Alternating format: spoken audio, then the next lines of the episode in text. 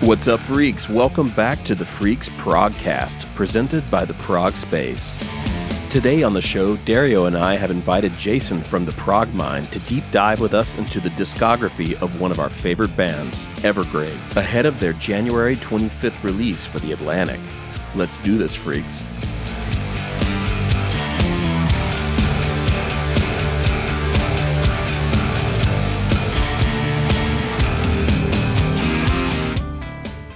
All right, Freaks, welcome back to the Progcast, presented by the Prog Space. As always, my friend Dario from the Prog Space is here. Hi there. Also, we have a special guest coming all the way from the United States, Jason from the Prog Mind. Welcome. Hey, guys. I'm so happy to be with you guys, finally. Normally, we do like a little uh, what's hot section, but I think we're going to save that for now. We'd like to dive into what we're calling Somebody Progged in Here, which is our section of the show where we like to kind of get deep into a subject that we really like. So Dario and I are both really big fans of Evergrey, and I think that you are too, Jason. Oh, yes. Yeah, I would say... I would say my number two favorite band, but definitely my favorite metal band Ooh. ever. So, yeah. Wow. And when when did you start listening to Evergrey? Um, it was actually probably, I think it was around two thousand seven sometime. Okay. So a relative newcomer, I suppose you could say. Well, about half of their existence. Oh, okay. Uh, I think Torn, when that came out, is when I first heard them. Wow, interest. You came in at an interesting time in yeah, the band's evolution, I would say. Absolutely. I think Definitely. We're going to get into that soon, but um, what about you, Dario? When did you first start listening yeah. to them? So first time I heard them was The Inner Circle. I think it was a Rock Hard Review or something, or an E M P, like this German mail order magazine. I think I read something there, and so, so I gave it a try, and I loved it, and I actually... Uh, went right away to a huge open-air festival, Earthshaker Festival in two thousand six, was it, I think. So two years later, yes. Uh, yeah, I, um, probably Monday Morning Ap- Ap- Apocalypse was already out. So I, I went to that huge festival only only because of them. yeah, okay. Yeah, I guess I, I, I guess I have you guys beat for, by a couple of years because... Uh, So I, yeah, so I'm from South Carolina originally, and really? uh, in Columbia we have a really great. We had a really great record store called Manifest Disc and Tapes, and I've written about it a little bit on the Freaks blog. It's kind of like the place where I discovered a lot of early stuff, um, together with uh, the Perpetual Motion board on the internet, and I think I might have first picked up. Um, I think I think I came in at around Solitude, Dominance, Tragedy because uh, I don't think I think that was already out when I first discovered them. So this must okay. have been nineteen ninety-nine, two thousand. Yeah. I think mm-hmm. it was before two thousand, so but not not earlier than ninety-nine, I guess. yeah, Solitude, yeah, Dominance, Tragedy is nineteen ninety-nine. Oh, okay. Yeah, so it was probably that came out because actually we have I brought in my C Ds here and um, according to my research on the internet and maybe also on the C D, I guess it should be written nineteen ninety-nine. Yeah, and, and, and I have the I have the jewel case that had the like slip sleeve, like the cardboard slip sleeve, and on the back yeah. it says "Made in Germany." and the irony is, I sit here in Germany now and uh, read that. So yeah, I think this was like an import. I probably had to pay a lot for it, and then I had the Dark Discovery, uh, which I probably picked up there too, and maybe it was also an import. Because it has a whole bunch of um, sort of reviews on the cover sticker, and they're from all the European countries. Like, you know, Metal Hammer gave it a nine and a half out of ten. Um, let's see, uh, Morbid Nediz in Poland, maybe ten out of ten. This was all for the Dark Discovery. It's kind of funny, a little bit of lore there. So, so I discovered them back then. Let's uh then let's start at the beginning then. What do, what do you say? Let's um, maybe just go around and get everybody's feedback uh, and go through the albums. Okay. I think it's the honor of our honorable guest, Jason, to to start. let's let's start with the Dark Discovery. What what do you think of the album? You know, I think this um, when I started listening to them in two thousand seven or so, This is one of the last albums I actually heard. Um, l- like Dario, I had heard some of the songs on their Night to Remember uh, concert D V D.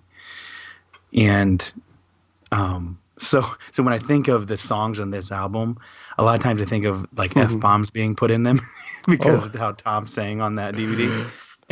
and and I was like, wait, that's not actually in this song. You know, on the studio version. Yeah, I don't remember but, any F-bombs in the album. oh, yeah, I don't think there's any in the yeah. actual studio album, just in the way he sang it live on that Night to Remember D V D. Okay. Um, but I, I bought this on vinyl recently because they just re-released it on vinyl. And it's amazing how much it has stood the test of time. Mm. I mean, the, the sound's a little thin per, you know, being nineteen ninety-eight. But other than that, I mean, it might be their darkest um, and one of the more progressive albums they ever made, um, especially As Light As Our Darkness and Beyond Salvation, that kind of like couplet.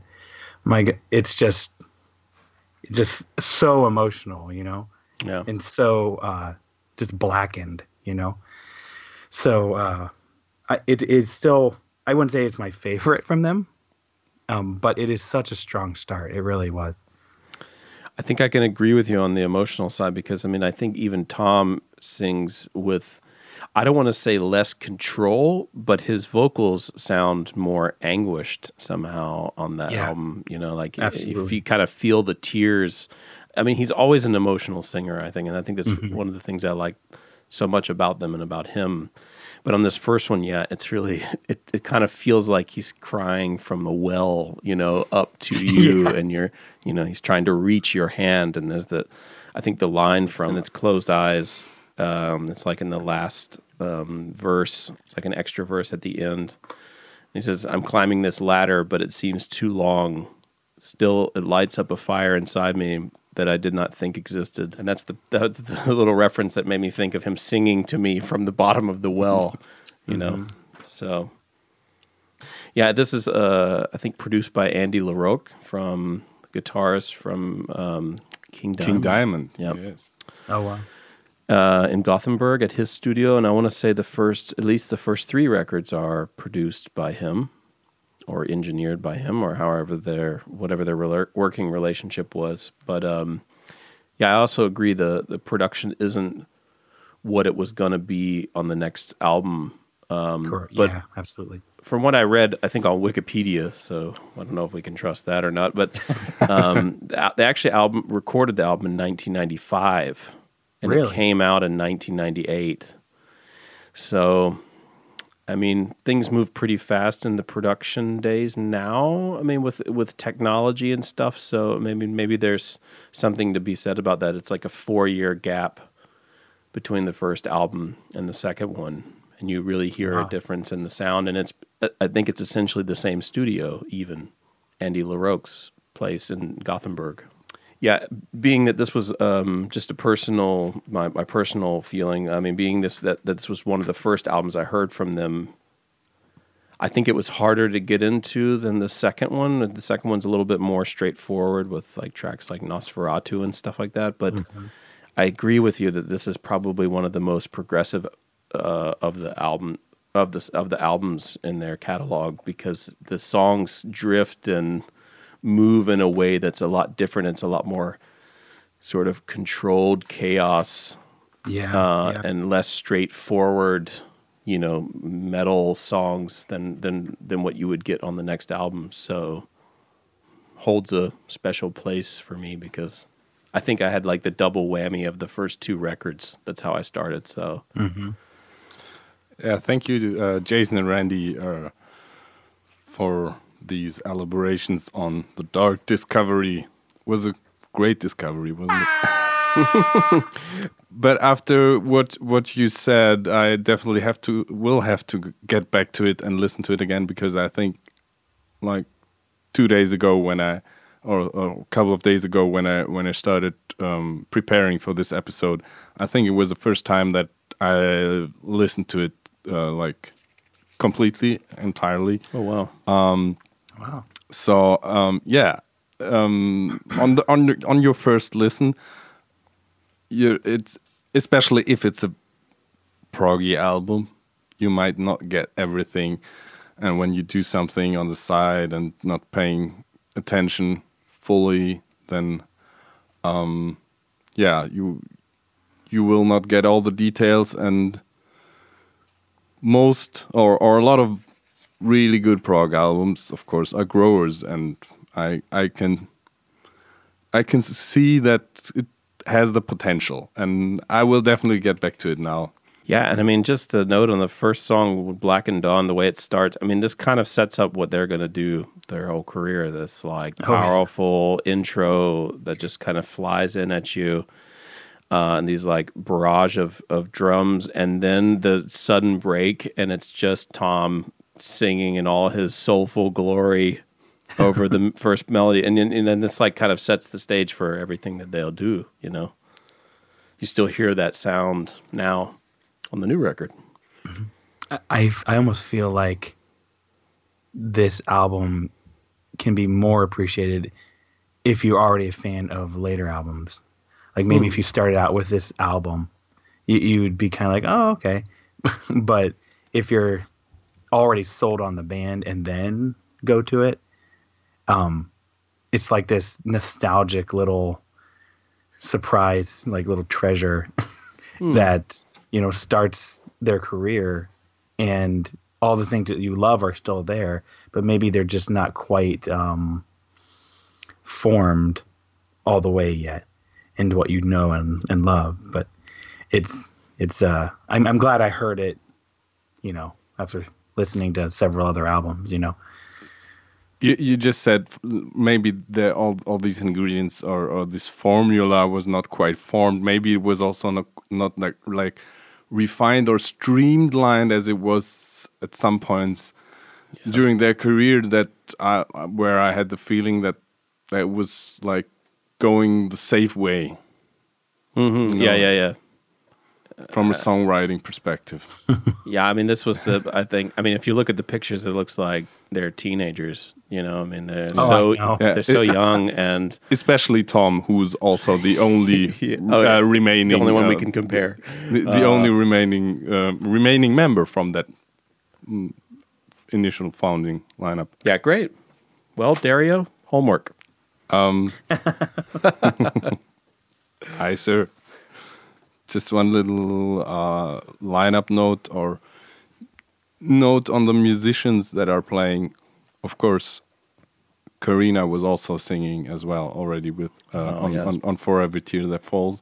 And she has been on every album since. Um, wow, we, we, right. we, we'll, we'll come to speak of her again later, I think. Yeah. With, with, more, um, with more songs where she could shine. Mm-hmm. But I think we can move on to the... Dario, what's in your hands there? It's actually the booklet from Solitude, Dominance, Tragedy, uh, because I've never seen it. I don't have the original at home, I have to admit. The Made in Germany copy that I have from uh, way back in the days. Yes, and, well, there's three songs for me that stand out.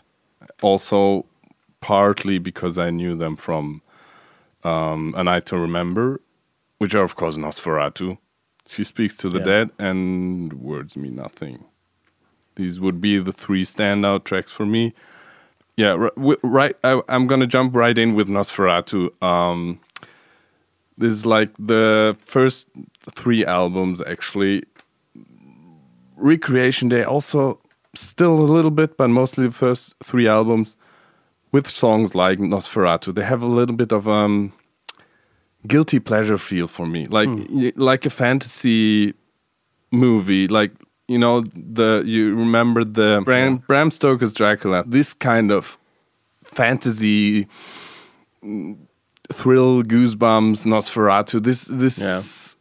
little mm. guilty pleasure feel, and with later albums, it kind of. Like from at least The Inner Circle, I had the feeling it was like more real, mm. uh, so to speak, emotions like more personal, root, personal more rooted in reality rather than fiction or uh, this kind of fantasy gothic style. Mm-hmm. Just yeah, I can see that. Yeah, speaking of the emotions I, I get from from from the songs. This album, in my opinion, is one of their more accessible for newcomers. Um, you know, I've gone and seen Evergrey live many times, and a couple of times I've dragged my younger brother along, who's not necessarily a metal fan at all. But the songs of this album, like, you know, like the Solitude Within um, itself, that was something that automatically grabbed him. And, you know, he would talk about it for days afterwards. And I, I don't know what it is. I mean, I don't know if it's like the strong, like clear melodies throughout the album set against like that dark atmosphere that was all over the first album. Um, but, you know, I know some of the favorite tracks like Nosferatu and She Speaks to the Dead are, you know, like the fans' favorites, you know. But I always um, gravitated to like The Shocking Truth and, um, well, Words Mean Nothing. Um, is one of my favorite songs by Evergrey on any of their albums. And even uh, the Corey Curse, which yeah. it's such a strange song in a way, but there's just something about it that just absolutely gets me going. And um, I don't know, this album, it just, it feels pretty perfect in a lot of ways. Um, taking what they did on their original and then just adding that extra something. I'm not sure. I don't even know what it is, to be honest. Maybe like a little bit of light, hmm. just like a little bit of hope, maybe. Um, even though it's not all that hopeful, not at all, actually. But the feeling of it is, and um, I, they just knocked it out of the park with this one, in my opinion. I think uh, I think you nailed it when you said it's like one of the most accessible ones. Um, I think partly that's because the. the the way that they wrote the songs, I think it gives a lot more room for Tom to sing. Like the the oh, first yeah. the first album is so busy in the music department. It, it feels a bit like excuse me, m- maybe they wrote all the music parts and then he just came in and like sung over them, but they were so complex they didn't have put any thought into, you know, leaving room for his voice. And so sometimes even like the timings of the way he sings, it feels like an afterthought to to sing over yeah. those things. Um, and it must be difficult to sing live too, some of those early songs. But he's always been fascinating that he could play that stuff on the guitar and sing, that and he has sing. both talents. I mean, this is... That, that blows me away every time I see him play. Yeah. Absolutely. Um, yeah, and I would say uh, Words Mean Nothing is like mega. Uh, I love that. I love that song so much. And the Corey Curse is, is actually probably my favorite song in the album. It's one of the, it's one of their great sort of crescendo songs. It it has this perfect mm-hmm. build from the beginning, you know, that starts with this really simple beat, and by the end, it's just like full on. Yeah, it's a great album ender. So. Yeah, I mean, I got this together probably with The Dark Discovery, and for me it was like I, I heard immediately the maturity. I think Dark Discovery took me longer to get into than Solitude, Dominance, Tragedy, because I had that in my hands too, so I discovered them at the same time. And so I guess that was probably the first album I loved, uh, and then, you know, Dark Discovery grew on me knowing the band, so... Mm-hmm. Yeah, and this is also still Andy LaRocque and still pre-Inside Out days. I think, at least for us in the U S, this was still one of the albums that you had to import. Oh, yes, yeah. It wasn't until the um, In Search of Truth uh, were they were they made available in North America, at least. And, and one little note as we transition to that album, I always thought... Um, The Shocking Truth was somehow like the preamble of In Search of Truth because it's the same story in a way. It's like mm-hmm. he's being haunted by people or things that are, you know, touching him or, you know, abducting him or doing things. And it's like he also uses the tape recorder effect um, that he would let, expand on in the next record. So... I never read if that is the case or if it's just me like reading into it, but I always thought that was like a like a taste of what was to come. Mm-hmm. Oh, no, I, I've always seen that connection too. Oh, okay. Um, almost so much so that in my mind, The Shocking Truth like ends up on that the this In Search of Truth album sometimes. I'm yeah. like, wait, wait, wait, that's not on that album. Yeah. It makes me confuse the name of the album, actually, because I always think it's The Shocking Truth, and they no, it's In Search of Truth. Uh, okay, so with that being said, Jason, why don't you kick off then um, In Search of Truth? Uh, this was technically the first album I heard from them. I had listened to a couple of singles off of Torn, um, but this is the first one I actually purchased, um, and it like ruled my mind. Well, there's a song on it called Rulers of the Mind, but it, it ruled my mind for a long time. And it was funny because I remember showing some of my friends and I was like, isn't this just like amazing? Like I would try, I would play like Mark of the Triangle or something. And and they would be like, uh, I just not seen it, man. And I'd be like, but, but like, it's amazing. And, you know, it's funny about In Search of Truth. I've had a little bit of a up and down relationship with this album because I loved it right away. But people in the U S especially, this is like the Evergrey album. Yep. And so much so that I think, didn't they play it in its entirety, I think, at Prog Power one time. But it's it's such a good album. But in some ways, I feel like it's overrated. Not that it's overrated objectively, but that everyone puts other albums down. In, in, in comparison, to say this one is yeah. their best and always will be their best. And I love this album, and I listen to it quite often.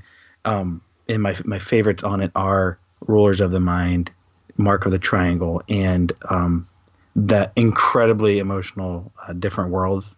That that song just like swallows me into this black pit every time. But um, I I would normally put it like in the middle of the pack as far as my favorites for the band. Mm. And it's not because, and I think it's partially because other people rate it so highly, and that's just kind of how I am, unfortunately. Um, but all of their albums are like nines or tens for me, so it's not much of a difference. Dario? Well, um, In Search of Truth is, yeah, also the last album from that opening trilogy that I just recently really discovered I, or heard, like, for the first time. I only knew these few songs from the live D V D, C D, A Night to Remember. So yeah, The Master Plan, Mark of the Triangle, really cool songs. Um,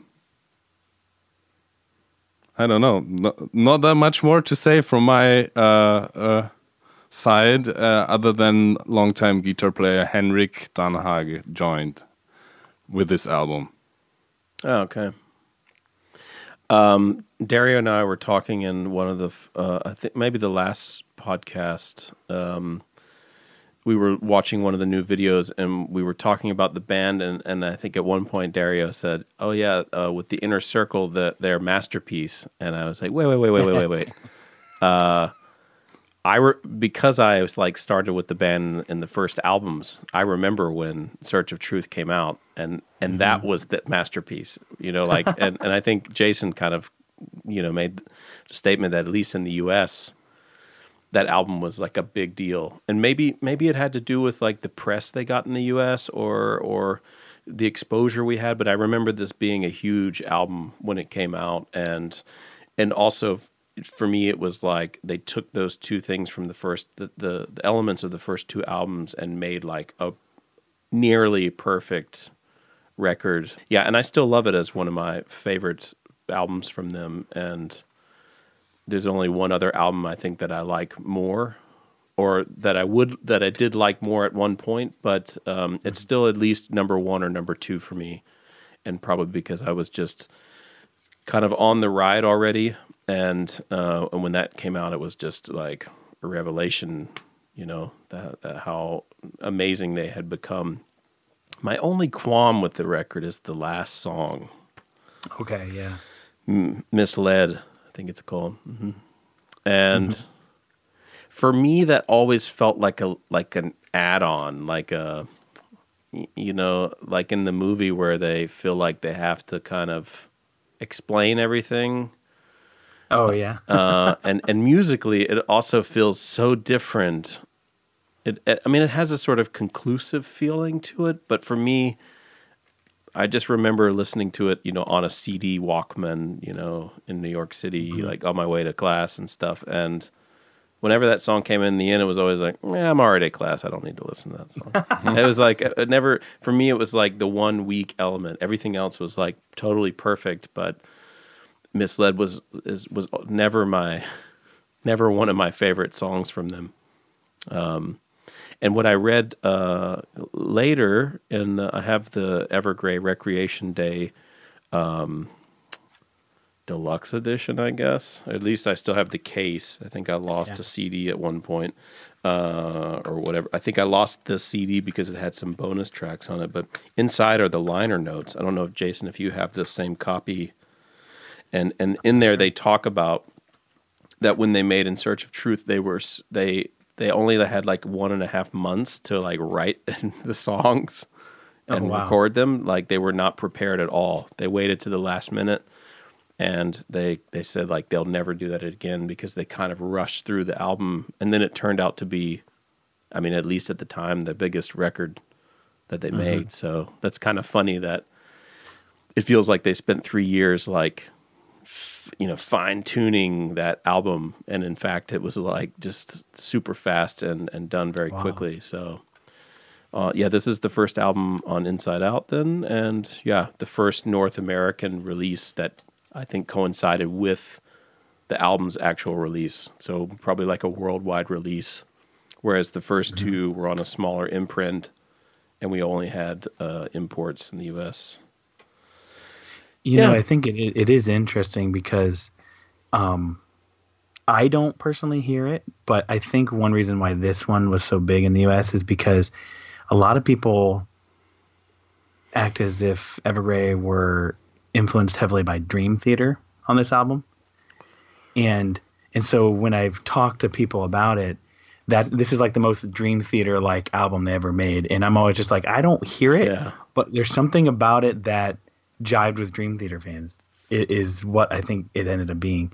That's really interesting. Maybe I, the keys on it. I, I don't know what it is. But. Yeah, I mean, they have the key. The keys are a bit theatrical or more yeah. Dream Theater-y. But yeah, I also, I never it's made not, that I connection don't see it at all. Me neither. I never made that connection at all. Yeah, actually, I I remember reading this little review. I think I'm pretty sure it was in the E M P magazine. It's a German mail order for C Ds and and clothing like metal brands and stuff.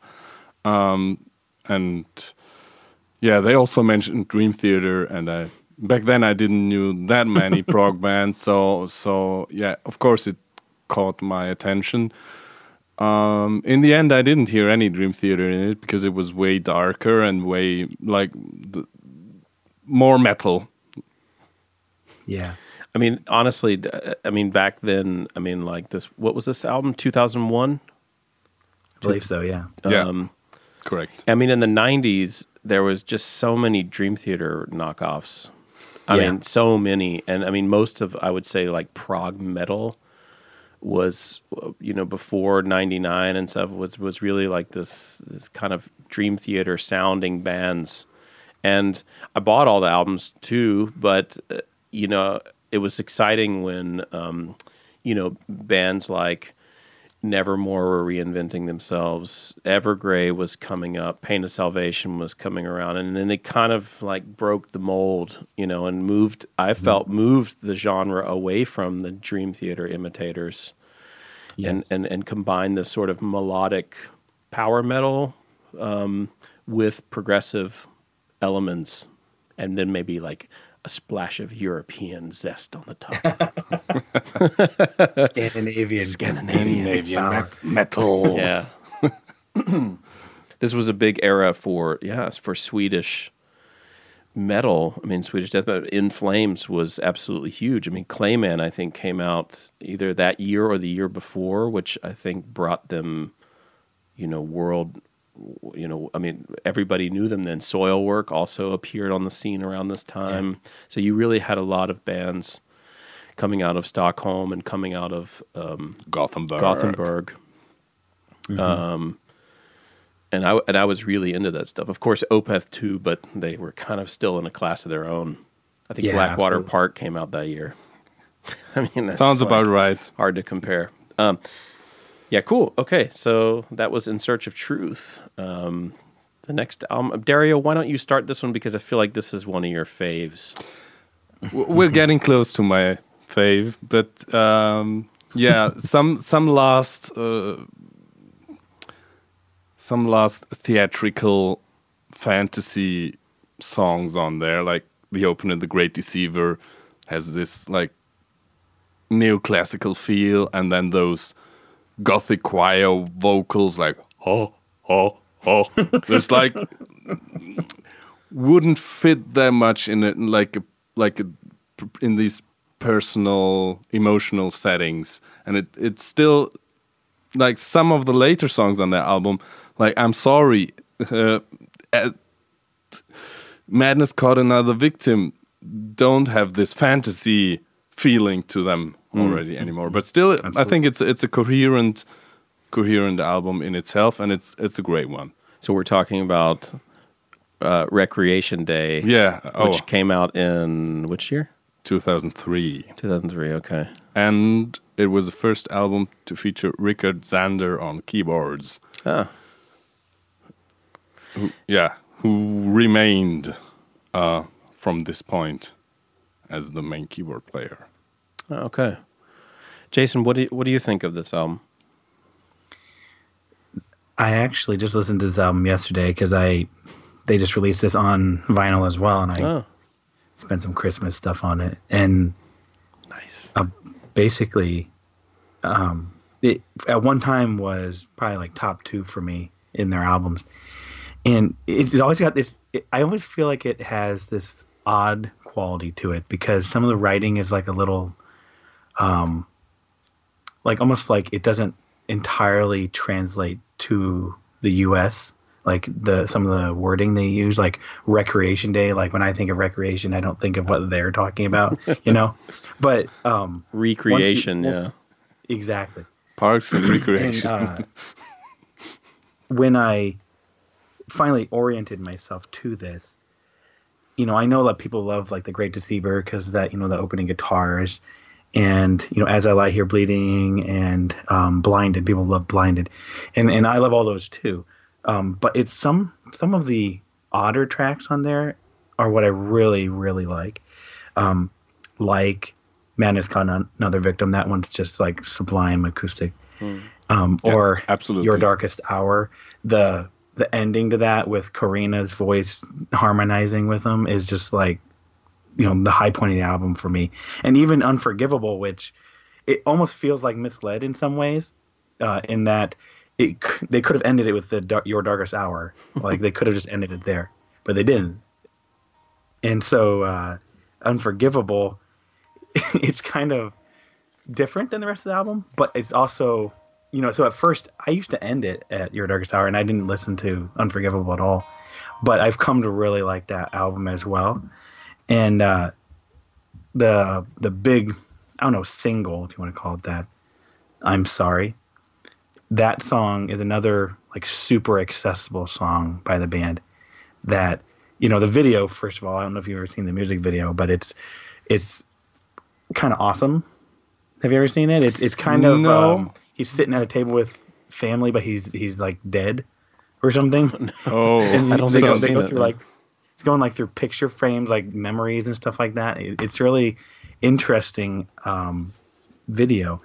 And it kind of represents the album as a whole. It's, it's kind of a little weird, a little odd, but just like still kind of kick ass, you know? I I just wanted to say, I think that this album, um, I'm just quickly looking at the notes here. Yeah, so I think that this is now the second album with Matthias Noren's artwork, isn't it? Yeah, great point. Yeah, um, they, okay. they they like, after Solitude, Dominance, Tragedy, I think with In Search of Truth, maybe you can confirm that for me. I always conf- I, I sometimes confuse him with Travis Smith. um, maybe you can double check that. In Search of Truth, art direction and design by Matthias Noren. Yeah, prog art dot S E. Right. So he he did a bunch of great album covers back in those in those years. I mean, he's still working, I think. Um, yeah, um, I can confirm he is still working, but not. Uh, it, he did this uh, for a time, full time as a full time job, but not anymore. Okay. Um, he's actually a very good friend of mine ah, okay. because I meet him every year at Prog Power Europe in the cozy little town of Barlo in the south of Netherlands. Yeah, cool. Okay. Yeah, and I, I, I mean, and I think, you know, something has to be said about the artwork because, you know, once they got to In Search of Truth and then the, the sound, like, you know, got more mature and then the artwork took on a certain direction, you know, they, they went into this sort of, yeah, fantastical collage direction, which uh, which I think mm-hmm. suits the band really well. So my thoughts on Recreation Day. I remember, and this is like, you know, I don't know if my memory serves me correctly. I remember when they were writing the album, and I remember reading an interview with Tom, and he said they wanted to make a concept album about the um, abuses in the church. So there's yeah. the one song, Unforgiven, and they wanted to do something like a whole album about the abuses in the church, and that was supposed to be this, but it was too difficult for him to do it. This is what I recall. And then he said, okay, we didn't do that for this. And then they would later explore that in a full full album. So so he kind of said, instead we scrapped that idea and we just wrote a bunch of songs. So I think for me, that interview kind of skewed my feelings for the album because In Search of Truth was so great and it was this concept record. And then they he was yeah. kind of like, well, we were going to go for a concept and then it was too painful, you know, personally to kind of... It's, I think he was like researching and, you know, I mean, this is just such dark material. Maybe it was even too dark for him to try to explore at that time. Yeah. And so for me, it always felt like when it came out, it felt a bit rushed and um, a bit, I don't, I don't want to say it's like a hodgepodge of songs. That's like putting it down because I do really like the record, but it didn't feel as cohesive to me as In Search yeah. of Truth, and it felt like they were trying new stuff maybe, and yeah, there's some uh, very accessible stuff on there and some very emotional stuff, and of course the opening, you know, guitar lines and stuff is just great, but for for me, it felt like a weaker album than In Search of Truth, okay. um, just re- listening to it in the chronology, but then I got into it, you know, because I kept listening, because I just loved the band, so... I th- yeah, I, I guess if it's if if if if In Search of Truth was a ten, then this was like an eight. So I mean, it's not like a drastic change sure, in yeah. uh, in my thinking, but yeah, I mean, this was what I I remember at the time when it came out, what I thought, and I think it kind of grew on me later, and maybe also with the live D V D that came out after The Inner Circle, and, unless this is the one you guys are talking about in the. Yeah, a Night to Remember. Or? Yeah, yeah. I think that's the only one they've ever done, isn't it? Yeah, I guess so. Th- this was a gr- this is a great D V D. I have it at home, and it's like so high production and yeah, very cool. They, they did it at home in their hometown. Yeah, right. right. Gothenburg, I think. Okay, that was Recreation Day. I think. Uh, why don't we kick off? Uh, toss coin toss. I think. Um, Dario's chomping at the bit to talk about the next record. So, uh, Jason, um, shall we let Dario uh, start yeah. this one? Because I think he's going to prog out here. Yeah, so. well, uh, I think I already mentioned it earlier. Well, The Inner Circle from two thousand four is just flawless in my book. It's such a perfect record. I love the songs. I love the... the concept is well thought out and amazingly f- formed into songs and into a complete album. And um, I like the how the album is like diverse, that like the balance balance between hard, heavy, dark stuff, and then you have these little acoustic. Um, songs in between. Yeah, it's just just an amazing album. Uh, I don't know what to say. It's like, yeah, it's definitely my favorite um, Evergrey album. And, well, the opening double, A Touch of Blessing and Ambassador. Ambassador's probably one of the greatest riffs to headbang to. And then in Essence of Conviction, there's this crazy proggy riff that's like in between the normal song parts, like, and with this crazy riff the song all, all, also ends. So this is probably my favorite Evergrey riff, uh, but there's also another riff coming like at the very end, which is the single most greatest single note riff ever in music history in my book, which is uh, When the Walls Go Down. It's just so powerful and mm. impactful after this mm-hmm. emotional build-up with the with the strings and, and the spoken words, and then it's just like the last three minutes is just one one single note, but it's so powerful. I it, it, it hmm. I don't know how you come up with this. Oh, let's play just one note. No, it's it's fits perfectly, and it's just an amazing ending to this amazing album. Thank you. uh, Jason. The Inner Circle is one of those albums that I have to approach very gingerly because, you know, I'll say right up front, it is my number one Evergrey album. And I don't think it ever will. Uh, I think we lost you. Yeah. Dude. Uh-oh. Something is. So we just had a short break there because there was a bit of a winter storm passing through on Jason's end of the world, and so now I think we're we're talking to you on your phone now, correct? That's right. The prog will get through. We'll soldier on. Jason, you were just about that. You were just about to talk about the Inner Circle. Absolutely, yeah. Um, okay, so the Inner Circle. Um, I actually bought it at the same time as In Search of Truth. I bought them together at a store. I found them. And I didn't like it at first, um, which was really strange. Um, wow. Something about Ambassador turned me off about the album. I don't know what it is. I would like turn it off. And I did that for like a year. And I listened to a lot of their other albums and all of that. And I finally just decided to return to it one day. And um, the power behind the the lyrical themes, and you know, it just drove me to just experience the whole thing. So I so I experienced the whole thing, and, and the Inner Circle, you know, has become my absolutely favorite album by the band. Um, every single song on it I love, but the two songs I love the most are what Dario was talking about, um, When the Walls Go Down. That that song, you know, especially if you experience it live, is just absolute atmosphere and sorrow and desperation, just like just punching a punch in the gut, really.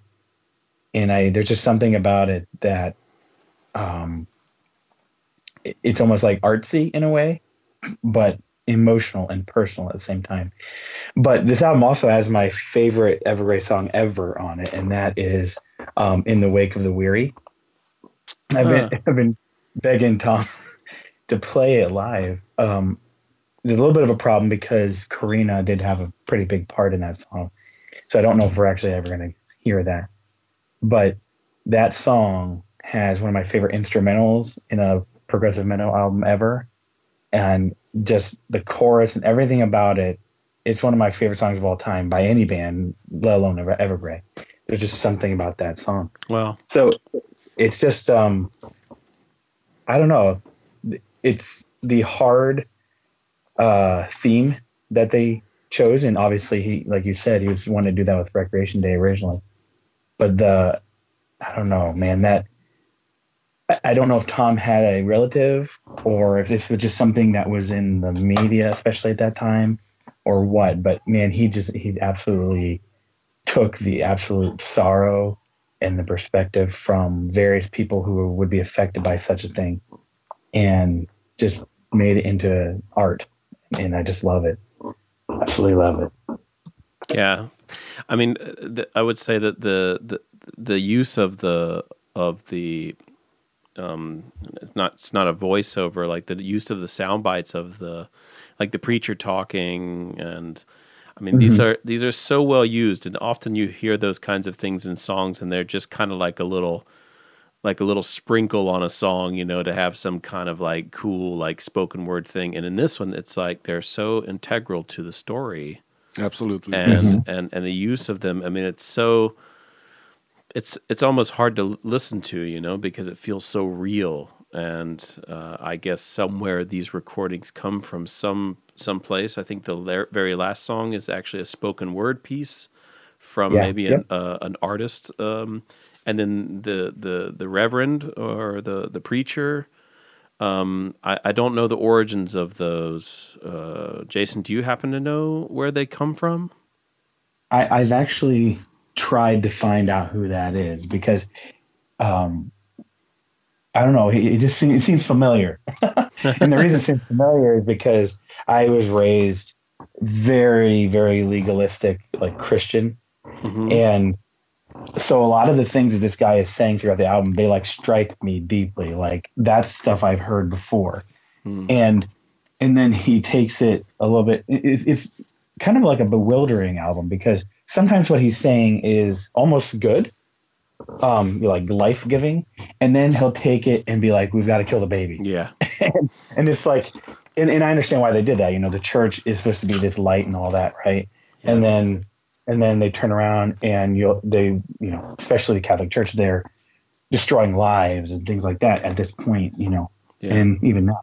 And so it's kind of like this up and down, like roller coaster of emotion where you think you hear something that you that sounds good and you can understand why they're following this man. And then all of a sudden, you know, he takes a three sixty and, and wants to do something, t- take that power and influence and do something more with it that is completely wrong. So it's crazy, crazy. Yeah. I also come from, I mean, I grew up Southern Baptist in South Carolina yeah. because there's not, there's no other choice really in South Carolina. so, um, uh, so yeah, I mean, I, I guess it's also, yeah, struck me in this way, um, uh, some sort of close to home or personal, but, um, yeah, I mean, I think f- for me personally, the album is, is, is in the same department as In Search of Truth. I mean, I kind of feel like they're both my favorite album from the band.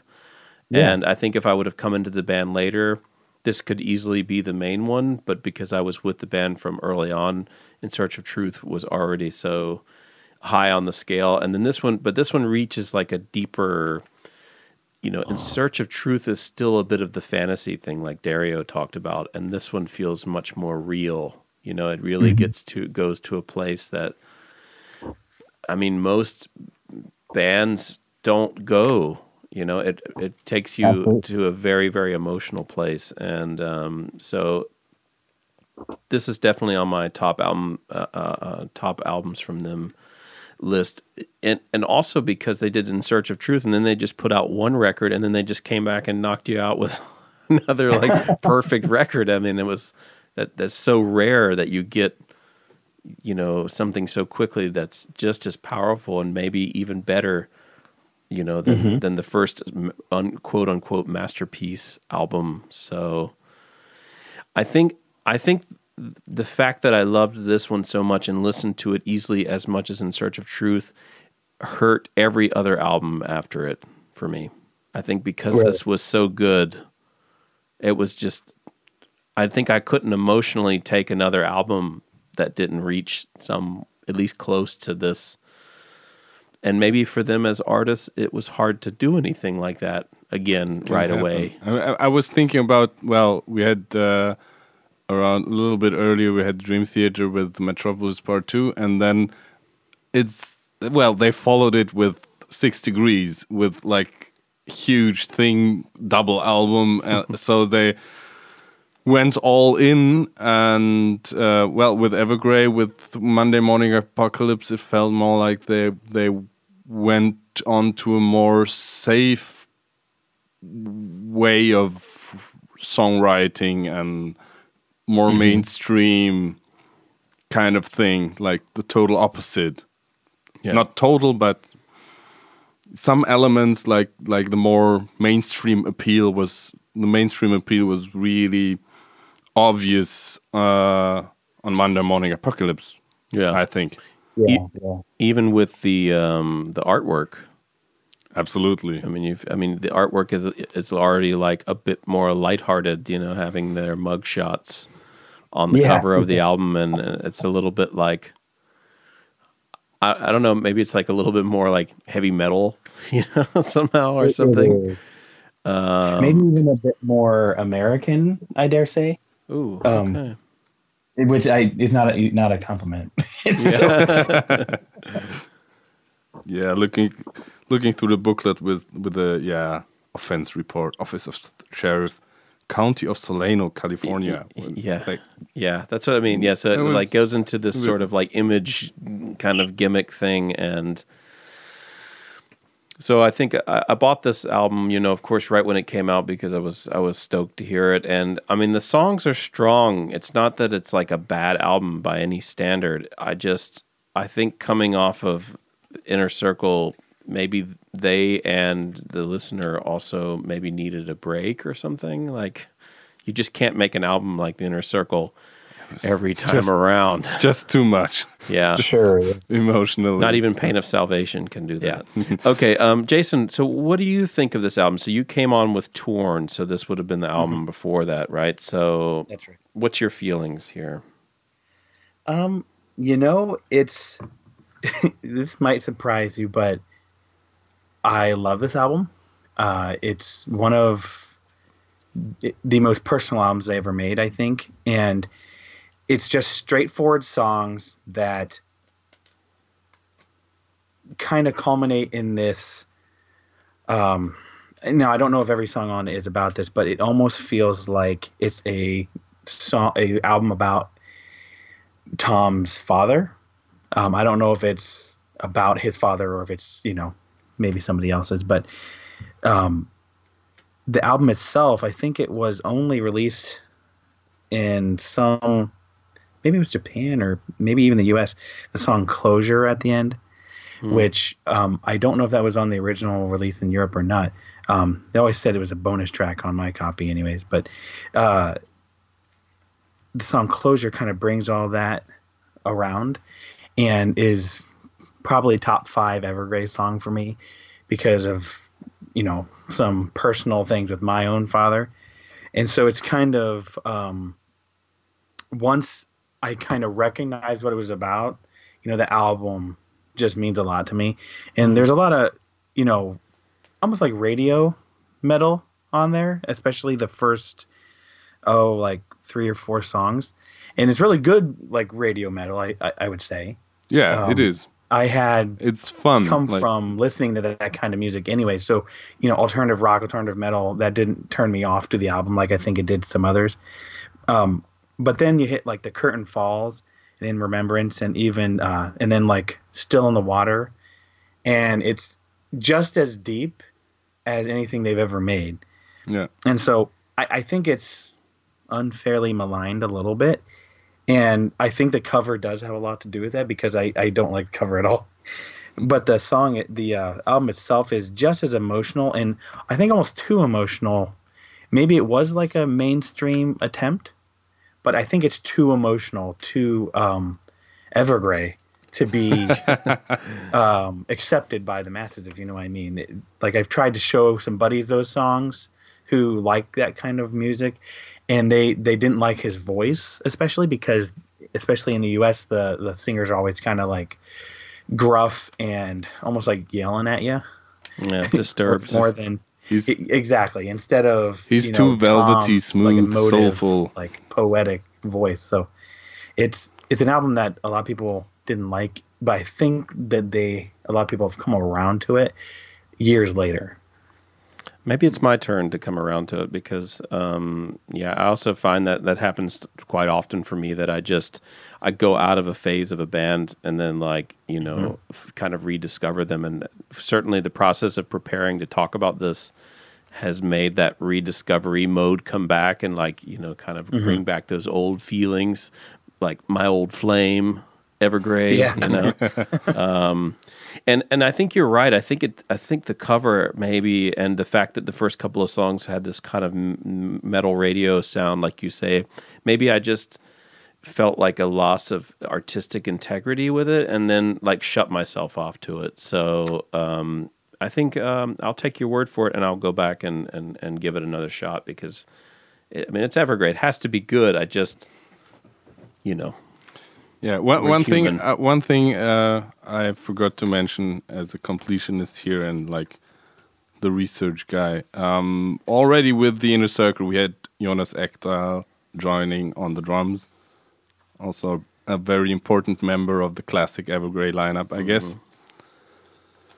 And yeah, as Jason said, when, when he mentioned these songs like In Remembrance, Still in the Water, uh, I just kind of set my mind to hearing them in my mind, and then I thought, yeah, well, you're absolutely right, Chase, and all those deep emotions are there. So, um, yeah, I'm I'm with you on that. Of course, it's little little dip after the Inner Circle, but uh, that, as Randy said as well, I uh, you you can't like always stare into the abyss of human emotions, you know.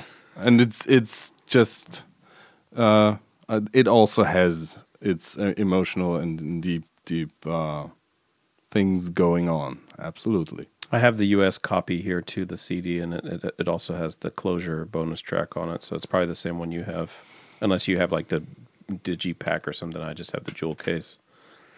That tells you about when I bought it too. Mm-hmm. So because the jewel case would have come. You know, would have been more common after the initial release of the album, you know?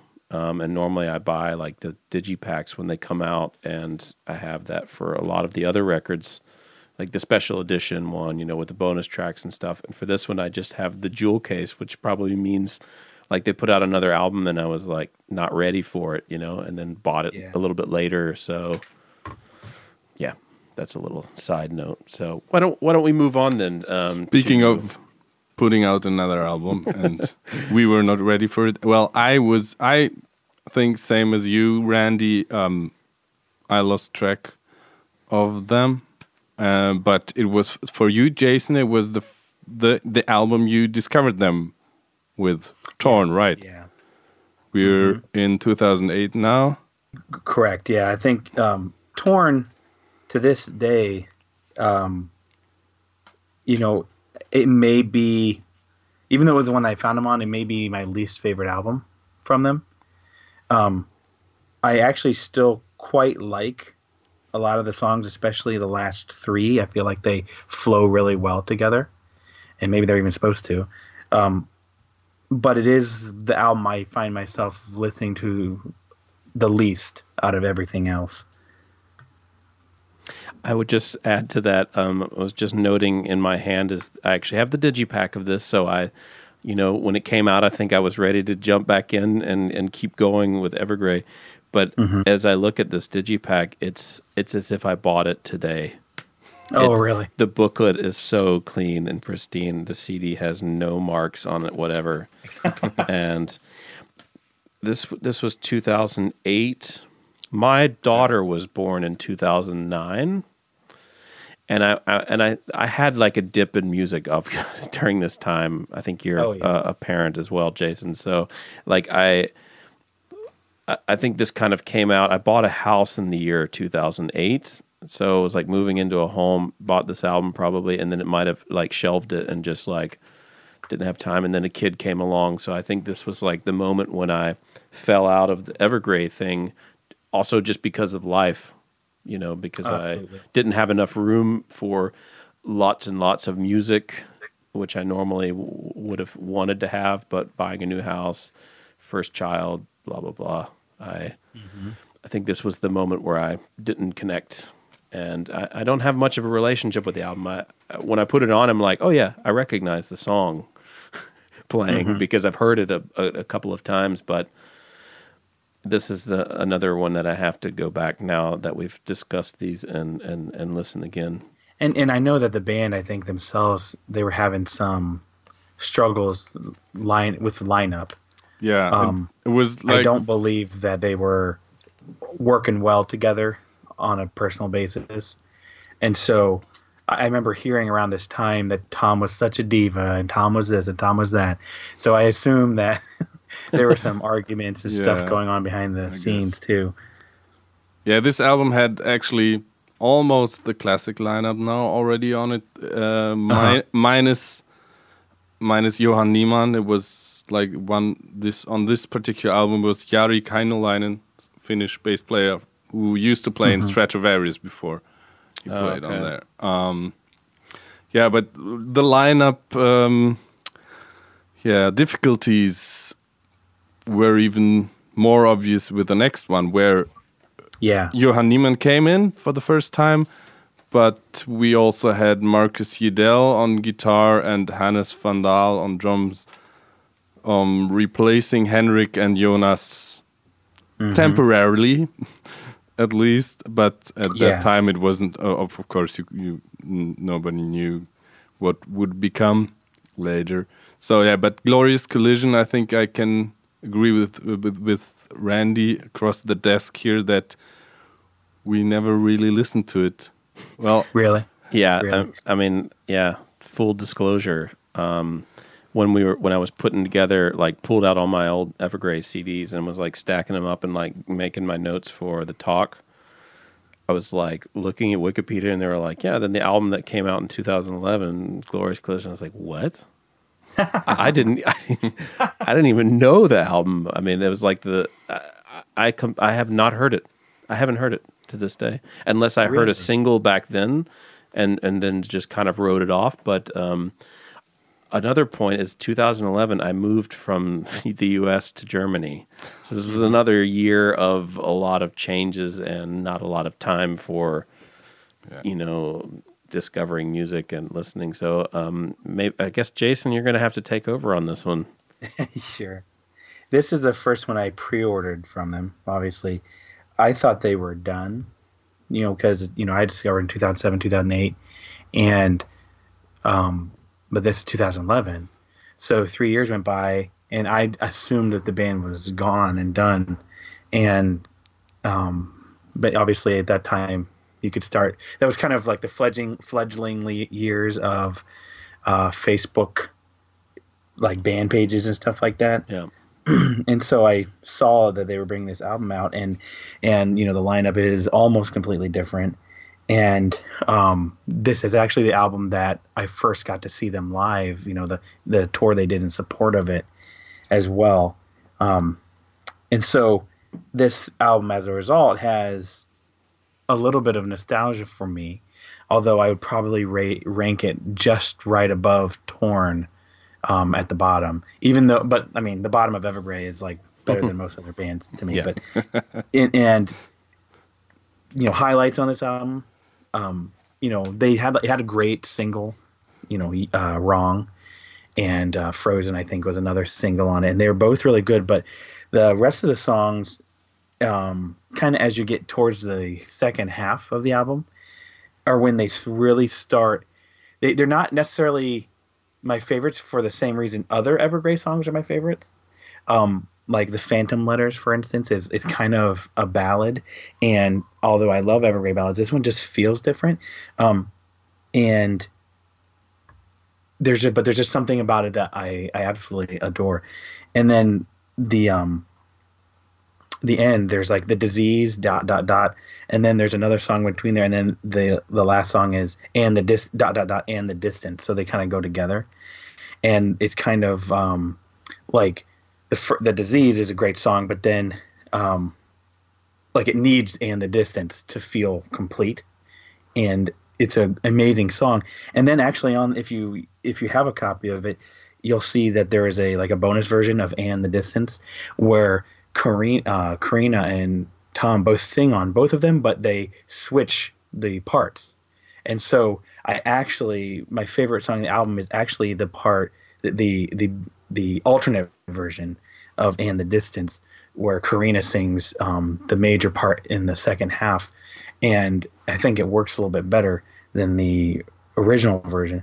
And so it's kind of like a an album that is is very accessible, very melody forward, uh, pretty catchy. On on some some of the courses are really catchy, and so um, it is I think a good entry point for people. But it and, and it does have a lot of the emotion, but the production feels a little bit colder, I think, than their other albums.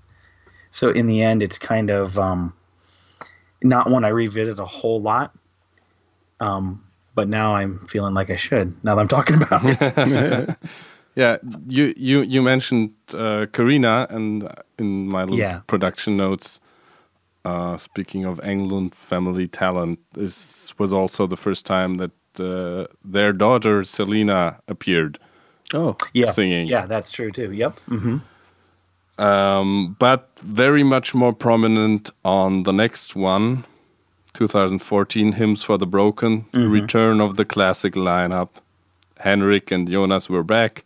Mm-hmm. And man, what a return it was. Yeah, I was just going to say, I think we can't gloss over this uh, this return because, uh, yeah, wh- how many, wh- what was it, three years later is the, yeah. is the yeah. follow-up. Mm-hmm. And I remember it feeling like a return, too, you know, like they did these great videos with Patrick Ullias, yeah, which like, is like the mainstay uh, director yeah. for them. Great video. Um, Like up on top of the, the crane and oh and yeah, in the harbor yeah. and stuff, and, and then, then with the flags with running the, on the, the beach with and the flag, yes, and and King it, of ever, Evers, yeah, and, and, and the way that the song starts with that snare with that cadence, uh, yeah. the snare cadence, it's just like, okay, they're back, yeah, and, and and and when I heard that, I was like, although I didn't. Um, I never owned the, a copy of that album, so I only knew the singles. I, I like wasn't I wasn't fully back in yet, but I, I could tell that they were coming back. And that same the same for me was... actually. I only like went back to the album and like ran and bought a copy after I did an interview with Tom and Johan for The Storm Within, and uh-huh. we were talking a bit about it. And a couple of my good friends who are huge Evergrey fans told me I really really need to go and grab a copy of Hymns for the Broken, and I did. And I think the title Hymns is pretty fitting because all of these songs are so anthemic and powerful, and yeah, it's a really, really amazing return to form, I would say. Absolutely. Good, good that you found a copy, because actually for a time, it was kind of hard to find a copy of the C D. Like when I did want to buy it, Um, you couldn't you couldn't really find it, and I think it's because they made a label change, possibly, yeah. and switched over to A F, uh, A F M yeah, for The Storm be. Within, yeah. and maybe there was just some lag uh, with like producing the album. Always happened. And then I couldn't find it, or it was like super expensive on eBay or something, and then so I just never I never bought that one. But Jason, why don't you tell us what you what your thoughts are? You know, I was just thinking. I think Torn and Glorious Collision. I, if I'm not mistaken, I think they might have been like independent releases. Um, I'm not positive about that, but I feel like you can hear like the drop off from Monday Morning Apocalypse, which was still Inside Out, and I think Torn and Glorious Collision value. were both like self released. Uh, and then Hymns for the Broken went to A F M Records, which was really good for them because that's a great home for them. But I think they may have underestimated Evergrey's fan base, which is probably why the C D was not as available. Um, but I, I did. I remember pre-ordering that one. Um, and um, this album, it, it's it has all the emotion, but then like this power behind it too. Like, you know, they were. Remember when they were releasing um, like teaser images, and yes. they were like the silhouettes of the people that were going to be the new guitarist and the new drummer. And I was like, wait a second, those are the guys that are already from the old albums, like, yeah. it's them again, you know. Like their silhouettes are very recognizable, and, and so it was like a big deal that they were coming back. And because again, it was three years, so I kind of thought, you know, and it wasn't just three years of oh, we're making an album. It's three years of silence almost, and so you thought, okay, maybe they're done. But I mean, the the singles are great. The um, my two favorite on the album though are the absolutely epic, uh, The Grand Collapse. Which it yes. has just like this central riff to it that is just a monster. And um, hearing that live, but I've heard it live a couple times, was just, I mean, just absolutely a highlight of the night.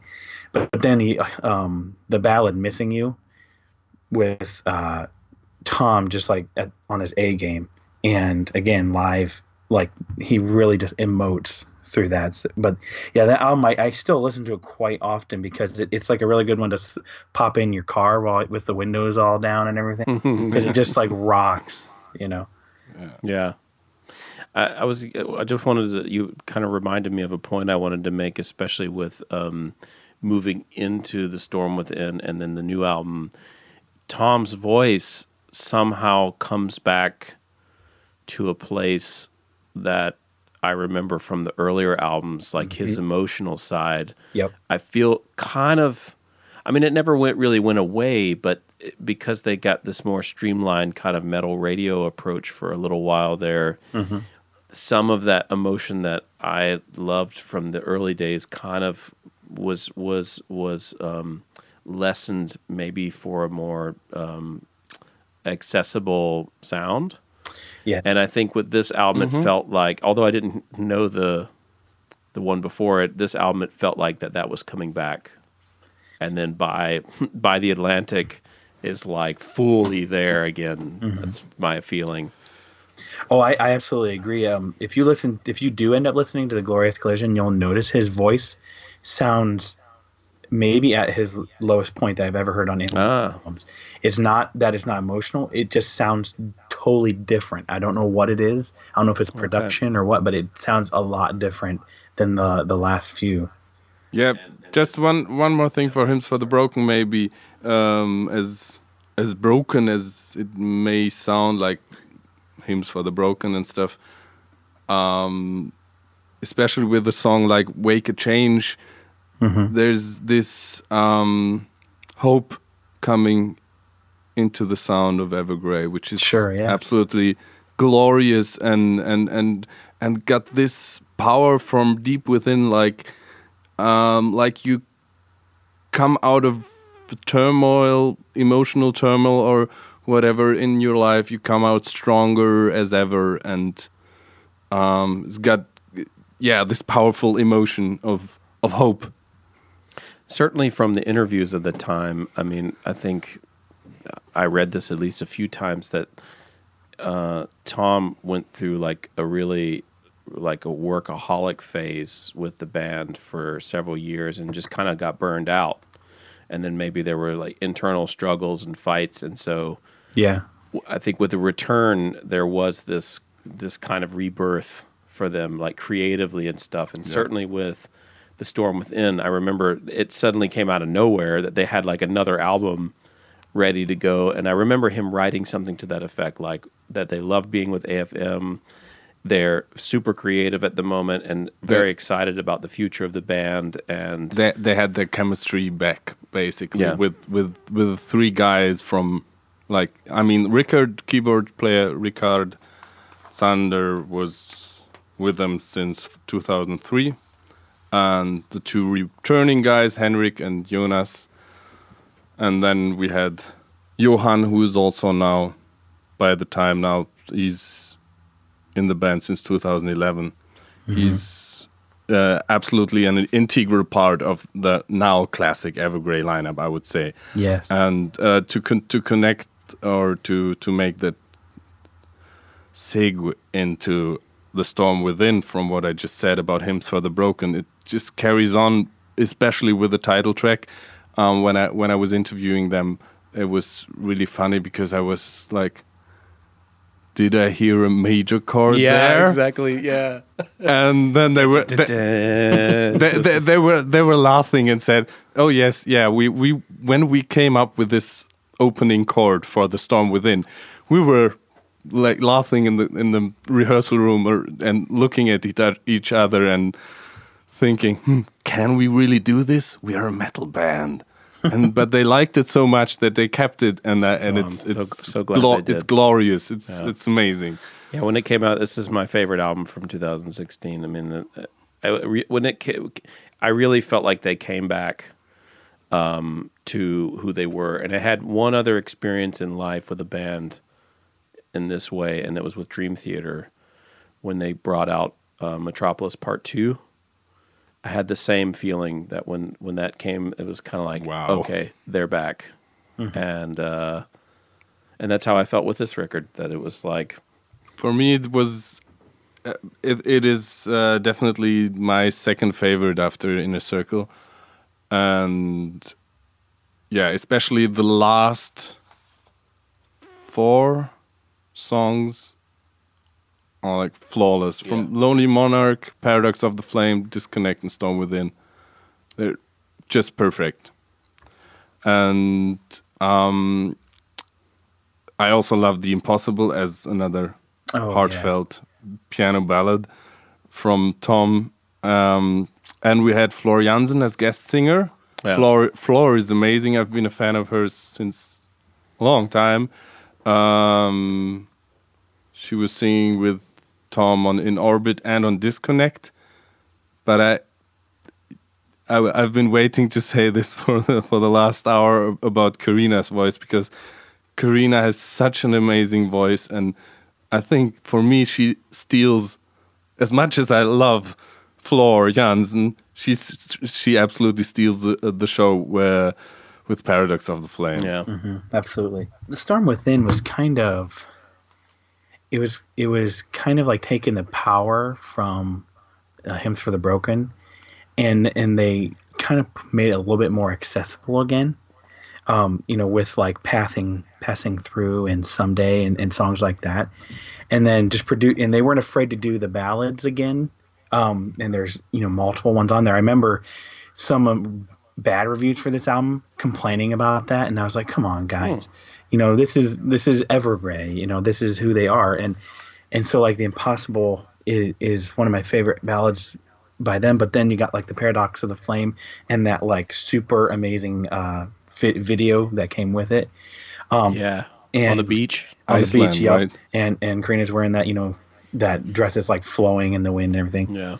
And um it's kind of like a prequel or part one, and then The Atlantic is part two, and you know, some of the things that have happened to them personally in between the two, you know, like make this album make even more sense.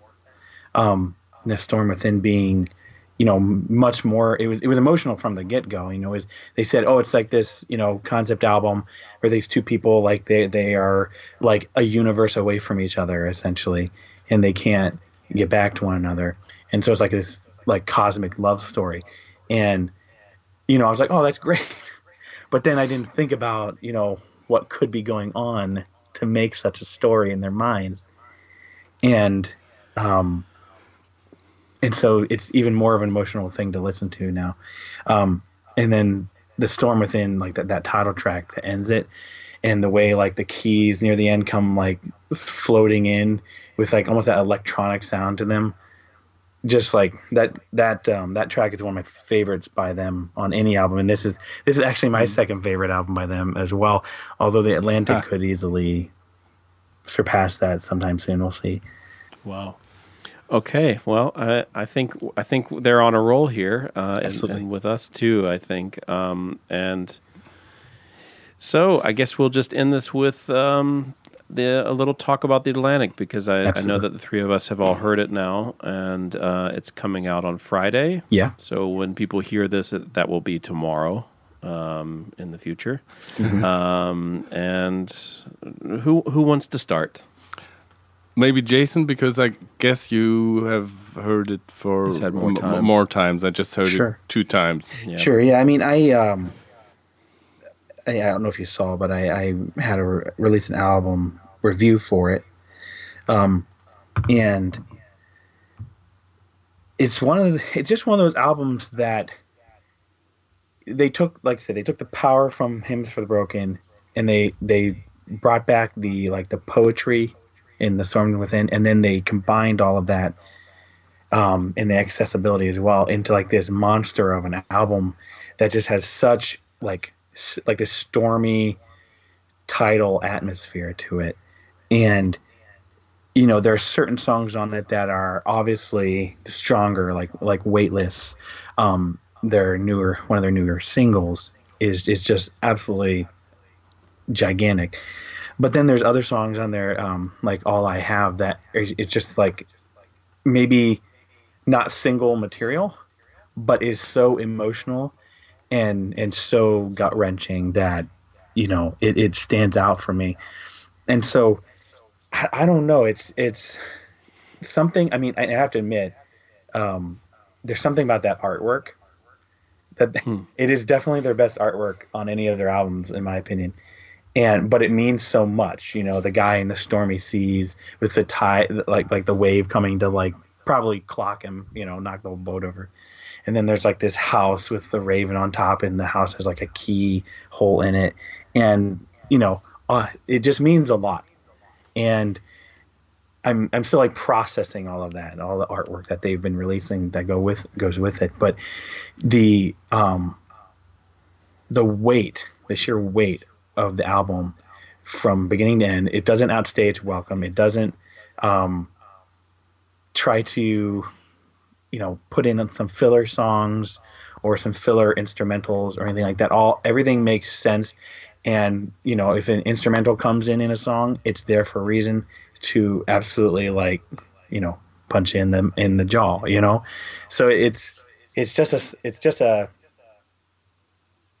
I wouldn't say unexpected album, because I expected it to be amazing, but it's something that I've connected with. And, and honestly, you know, I mean, I know we're not even through January yet, but it's going to be pretty hard to beat it this year, I think, to be honest. Wow. Yeah. Um, you said something about All I Have, which is like, we had the first two singles, A Silent Arc and Weightless, yeah. which are also the first two songs on the album. So most of you guys will probably all already heard these two songs.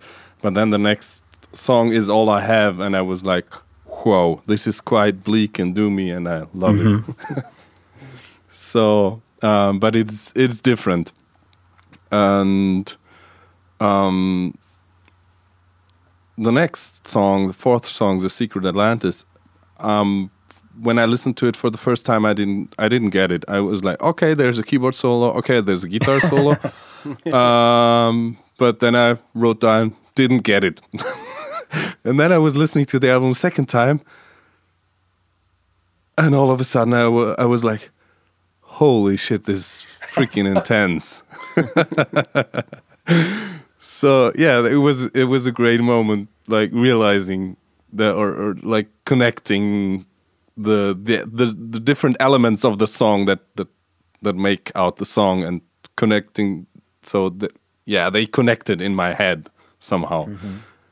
Yeah, they flow so um, well. One thing I have to mention is the ending, because that extreme crescendo with the double bass and everything, mm-hmm. it it just goes.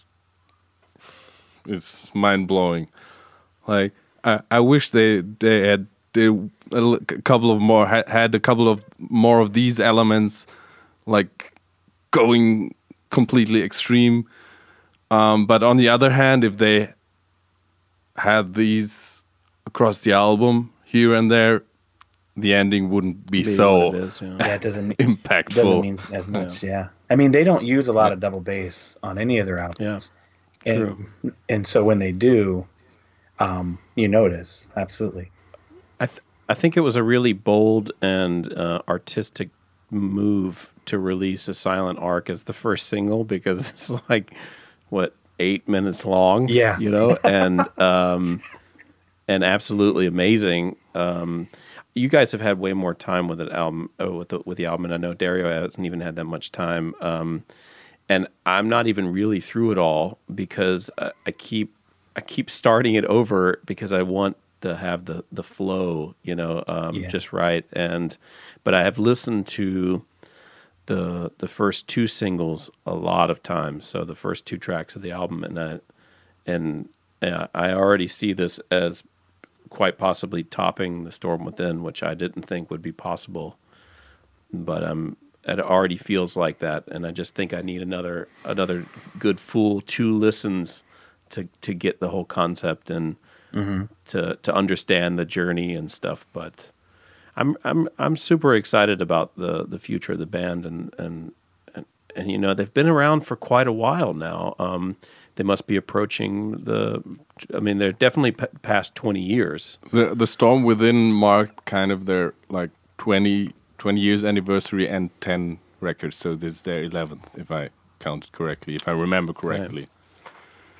And it's it's so great to see that the, that the vitality kind of comes back, um, you know, and and and I was thinking about this the other day, like why why why did it happen that they had a, like a lower period? And I mean, it's probably, you know, in the end, it's just life and maybe the pressures of the business and the relentless album tour, album tour. I mean, you know, art is not um, you can't really commodify your art. In, in like a sense, in, in a sense of time, you know, it can't be that it has to be rigidly produced in a certain period of time, and I think this just weighs on on on the bands in order to make a living, to survive as a band, which m- most can't, you know. Correct, um, yeah. And the ones who can yeah. are forced to, you know, be in this sort of vicious cycle that it's only logical that at some point the wheels will grind down. You know, and there there will need to be this uh, annulment, or however you call that, where you know they have a return. Mm-hmm. Still an im- im- impressively solid discography overall. Absolutely. I'd say. Yeah. And I I, I just wanna wanna I wanna thank some some of my friends for for they they they.